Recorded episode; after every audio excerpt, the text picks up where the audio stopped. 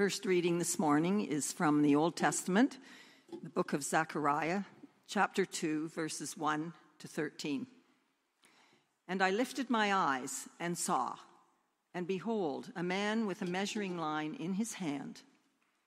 Then I said, Where are you going? And he said to me, To measure Jerusalem, to see what its width and what is its length. And behold, the angel who talked with me came forward. And another angel came forward to meet him and said to him, Run, say to that young man, Jerusalem shall be inhabited as villages without walls, because of the multitude of people and livestock in it. And I will be to her a wall of fire all around, declares the Lord, and I will be the glory in her midst. Up, up, flee from the land of the north, declares the Lord. For I have spread you abroad as the four winds of the heavens, declares the Lord.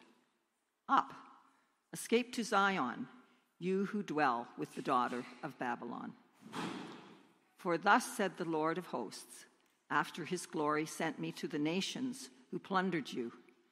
For he who touches you touches the apple of his eye.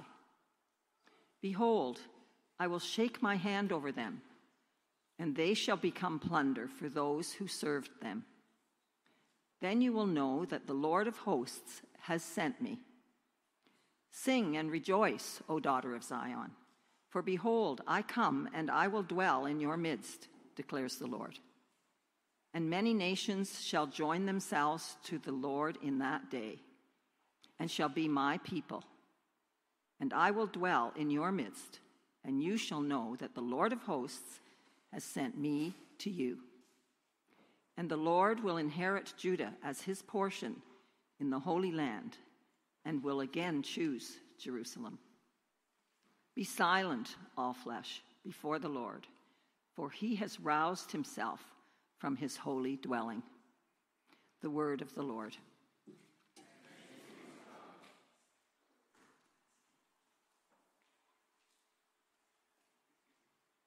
The second reading is from Revelation chapter 21, verses 9 to 11, 15 to 17, and 22 to 27.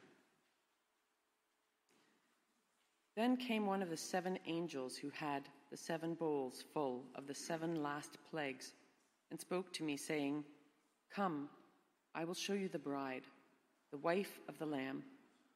And he carried me away in the Spirit to a great high mountain and showed me the holy city, Jerusalem, coming down out of heaven from God, having the glory of God, its radiance like a most rare jewel, like a jasper, clear as crystal. And the one who spoke with me had a measuring rod of gold to measure the city and its gates and walls. The li- city lies four square, its length the same as its width, and the measurement the city and he measured the city with his rod, about 2,220 kilometers, its length and width and height are equal. He also measured its wall, about 2,592 inches by human measurement, which is also an angel's measurement. And I saw no temple in the city, for its temple is the Lord God Almighty and the Lamb. And the city has no need of sun or moon to shine on it for the glory of God gives it light, and its lamp is the Lamb. By its light will the nations walk, and the rulers of the earth will bring their glory into it, and its gates will never be shut by day, and there will be no night there. They will bring into it the glory and the honor of the nations, but nothing unclean will ever enter it, nor anyone who does what is detestable or false, but only those who are written in the Lamb's book of life. The word of the Lord.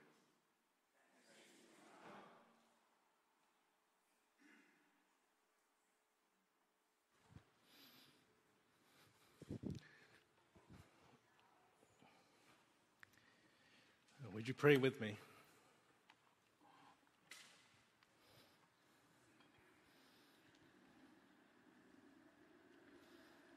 Father, be unto us our shield and protector from all perils and dangers of this life. We ask that you fill up your kingdom in this world with all the nations of this world. We ask this in Jesus' name. Amen. So we uh, press into the book of Zechariah, and today's reading is the third vision that the prophet saw. It's the third vision.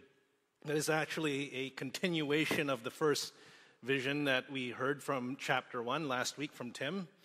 Again, that first vision from last Sunday it was about this mounted rider in a glen of myrtle trees getting this patrol report about the earth being all at rest.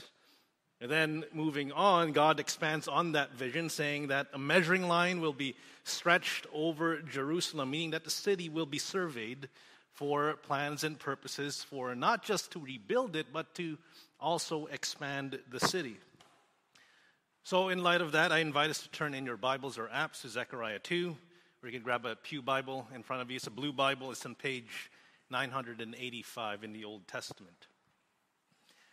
We're in Zechariah chapter 2. So, again, this is the third vision that Zechariah saw. In the vision, the prophet sees a young man holding a measuring line. That's an ancient measuring tape made out of a rope or a cord. Now, that young man goes out to measure Jerusalem. That's what Zechariah saw. As, the man was going out, an angel runs up to the young man and tells him not to bother with the measurement. And why? Because the angel says it wouldn't, the city would not be able to contain all the people and all the livestock that would be filling it. It would be overflowing, meaning that there will be a boom in population and its economy. Okay, now to the Jewish remnant who had been living in the ruins of Jerusalem for a few decades now, that vision that they heard from Zechariah would have seemed more bizarre to them than it was exciting or encouraging. See, it would be like me posting on TikTok today, and I will address the people of Mariupol in Ukraine who survived the Russian siege. And this is why what I will say that Mariupol will be a global metropolis. Its steel mills will once again be filled with workers. Its trade ports will be full of ships. That's what I say on TikTok today. That would be tone deaf. That would be too soon to say anything like that, who have suffered tremendous, tremendous difficulty in their life so recently. And then Zechariah's vision gets even crazier. See, in verse 5, God says that I will be a wall of fire all around, declares the Lord, and I would be her glory in her midst. I will be a wall of fire. My glory will be in Jerusalem's midst. As fantastical as that sounds to us right now, that, that's, that's a fantasy sort of image. That image would bring up for the Jews the Exodus story. See, that's when God escorted Israel through the desert in a pillar of fire. And glo- the glory of God was seen visibly in their midst, in the tabernacle. Now, in the vision, though, God is saying that He won't just be one pillar of fire, like in the past. He'll be many pillars of fire that makes up walls of fire that surround them. In other words, that just as he protected Israel through the desert, God will also be the protector of Jerusalem and will intensify his fortifications around them much more than he did in the Exodus. It's a crazy vision. See, that vision would seem to the remnant a pipe dream.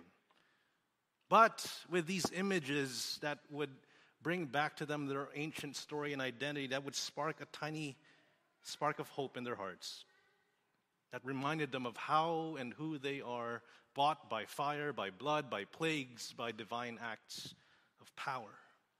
This vision was ridiculously far fetched, but it had hints of prophetic hope. Now, now, as far as this vision relates to us today, as Christians, uh, Jerusalem symbolically stood for Christians, for the church as a whole, the city of all of God's redeemed. If we are to interpret this vision for the Christian, for the church in the West today, we as a spiritual city, we continue to reckon with our own cultural spiritual exile. With the wholesale decline of church membership and finances, on top of a steady stream of bad press and chronically bad PR management.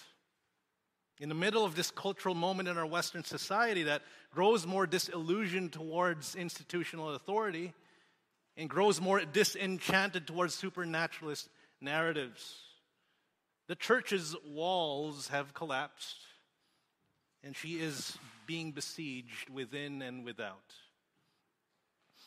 Now, there was a study that was released in January 2020, just before the pandemic was officially declared. It projected that the Anglican Church of Canada, should attendance and financial giving trends continue in their current rates, may disappear by the year 2040. The study was not predicting the literal disappearance of every Anglican congregation in Canada, but as our primate, Archbishop Linda Nicholls, remarked, it's a wake up call for the church. Now, this is not just the case for the Anglican Church, it's across the board for every Christian denomination, with, with some doing better or worse than the rest. But overall, the church is being whittled down in Canada. That's a fact. Deteriorating in numbers, in dollar value, in its influence and relevance, and its capacity to speak into any moral, political, social issue. This is at least evident, and that's clear on an institutional and cultural level. But you know what? That may, that may be a good thing. That may be a good thing. Because as we and the church continue to feel the pinch, the pressure, and the pain of exile, we are being stripped off from all human trappings that we have too long relied upon our buildings, endowments, cultural privilege and power and protection, and we are being forced to the ground on our knees in prayer and to be in faith, to look to the hands of God who alone can lead us forward to a future we do not know, that no government, no political party or leader, or any church program or strategy can even begin to do, no matter how much they promise. For unless the Lord builds his house, we toil for nothing. Christians toil for nothing. The workers work are in vain. For so long as we feel in our bones the unease and discomfort of exile in this world, we are being disciplined to really walk in faith. We're being taught to truly pray these words Oh, come. Oh, come, Emmanuel. And ransom captive Israel who mourns in lonely exile here until the Son of God appear. See, we will never look for a Savior. We won't look to a Savior until we are rid of all that's propping us all up. So then, Zechariah, seeing this grand vision of Jerusalem now enclosed by fire, overflowing with people and cattle, he, he's become overcome with the urgency. And then we read in verse 6 Zechariah, overcome, calls out to the diaspora Jews who are still settled abroad all over the Persian Empire to get in on this vision, get their butts back here in Jerusalem. He's calling out to them Make this vision come true that I've seen. Fulfill this prophecy now. There's lots of room in Jerusalem. Fill in the gaps. Occupy your place in the city. Flee from the land of the north. Escape the nations that have plundered and oppressed you. Why do you linger? Why do you tarry far from home?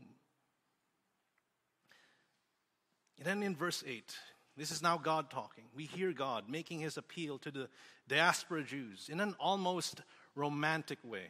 It's a very romantic way of God speaking to them. He refers to them as the apple of his eye. For once upon a time, Moses referred to Israel as such in the lyrics of a song that he wrote in Deuteronomy. Just as they were about to enter the promised land, Moses wrote this song. He sung this about Israel. In a desert land, God found Jacob. in a barren and howling waste. He shielded Jacob and cared for him. He guarded him as the apple of his eye. See, the apple of his eye is an idiom referring to the people, pupil of the eyeball.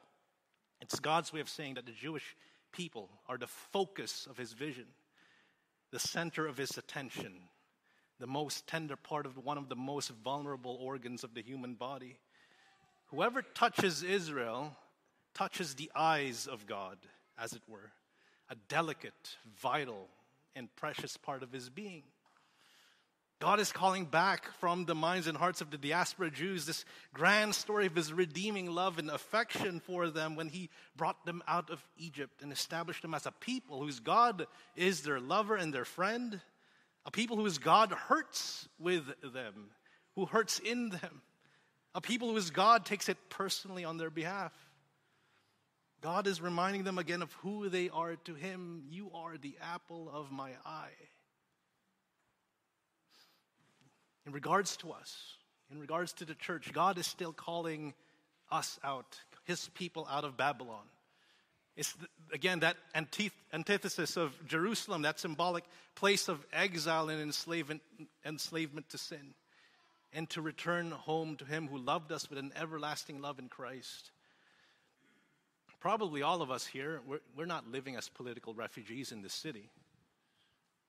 But as Christians, we are living as spiritual refugees in the land of Babylon, in a world and culture that are in many ways opposed and hostile to the ways of God's kingdom. How then are we exactly being called by God right now to flee from the land of the north, from Babylon, and to return to Him? For one thing, and this is a big thing, this is a very primary thing in our lives we're being called by God to flee from cultural Christianity, the false religion of the West that continues to use Jesus and the Bible to protect and prop up the wealth, power, and abuses of the corrupted segments of the institutional church. And whether we're aware of it or not, we are in various levels participants and beneficiaries of this false religion of Babylon. That's a huge topic. And it's a perennial problem in the church. Because, see, Babylon symbolically has a satanic way of sneaking unnoticed into the walls and gates of Jerusalem and into the temple of God in the church. And then, when it's already too late, we will pay homage to God while also at the same time offer sacrifices to money, to fame, to sex, and to prestige we will praise and thank Jesus for all the blessings of this life, but won't think for a minute on how to give those blessings away to others. We will feel it's far easier to sin and disobey God and then later ask for His forgiveness than it is to repent and change our behavior. We will accessorize Jesus. We will customize the Bible according to our lifestyle and opinions. We will seat them at our right hand and our left hand as ornaments on the throne of our own ego and ideology. This false religion of cultural Christianity, the Christianity of Babylon, God abhors and abominates. Today, even now, God is calling us to run away from this religion of the West, flee from Babylon, and then escape into Zion. You who are the apple of God's eye, the focus of his everlasting affection, into that city of peace where our home and citizenship reside, where God's law is true freedom, and where his yoke is easy and is light, where Jesus now reigns and is plotting his final siege against this Babylon to rid this world of all that is wicked and untrue. Why do we linger and tarry in the places that enslave us and continue in our exile? Why do we stay here? Why do we linger in Babylon. Return to Zion. Escape into the heart of God, where His laws are true, His laws are freedom. His kingdom is coming. He will wipe away all that is false. Let us not be swept away with them. After this call to escape and return home, Zechariah in verse 10, he's now immediately caught up in this heavenly call to worship as he sees a glimpse of God returning to Jerusalem. See, that's a vision that calls to mind a Jewish story of King David now processing back in a royal parade the recaptured Ark of the Covenant into Jerusalem with music and dancing and burnt offerings. That signals the return of God into David's, king, David's city. But then the return of the king looks so different in this vision. It looks so different. It's not just Jewish people who are heading back to God with God into the city. In verse 11, it's the whole world, nations and peoples of the world are joining themselves, meaning covenanting with God, the peoples and nations that Babylon had enslaved and exiled.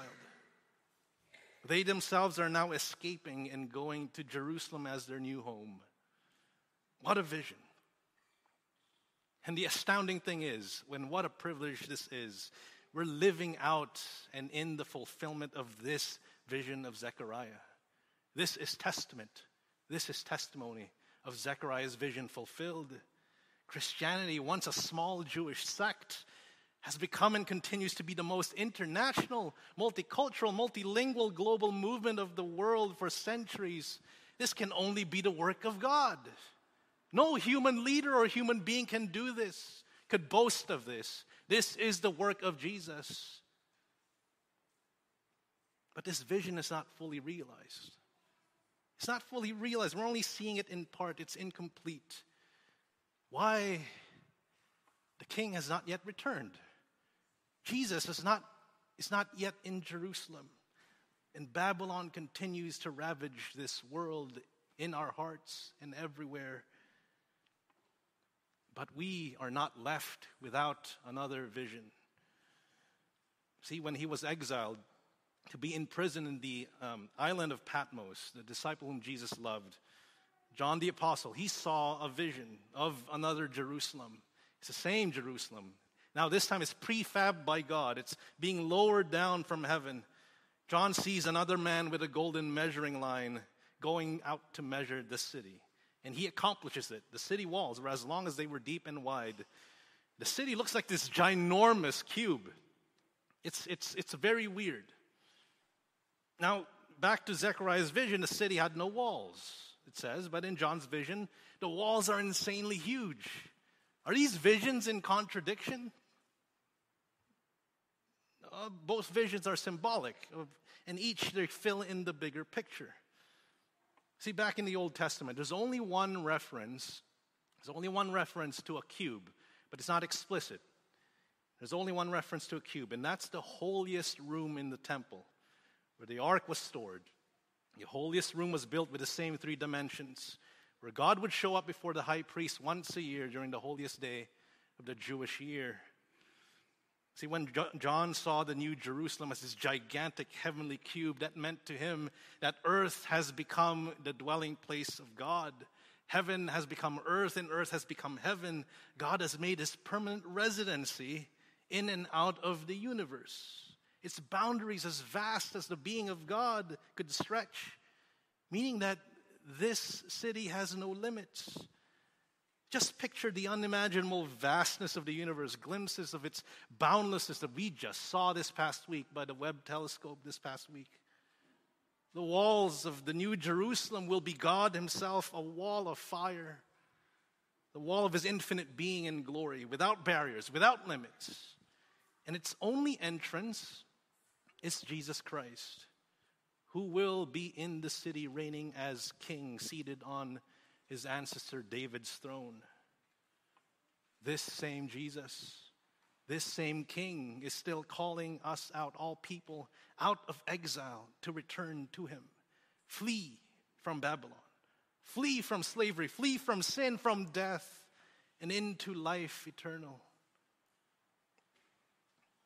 And though we persist as strangers and foreigners in this world, as Christendom crumbles all around us, as Babylon yet wages war against us, may the prophetic visions of Zechariah and John establish in us hope that is immovable, that is unchanging for what we are striving for in this life, in faith in Jesus Christ that would produce in us vigilance to keep fleeing from Babylon and to keep returning home to God into that city of peace, that city of shalom, that city without walls.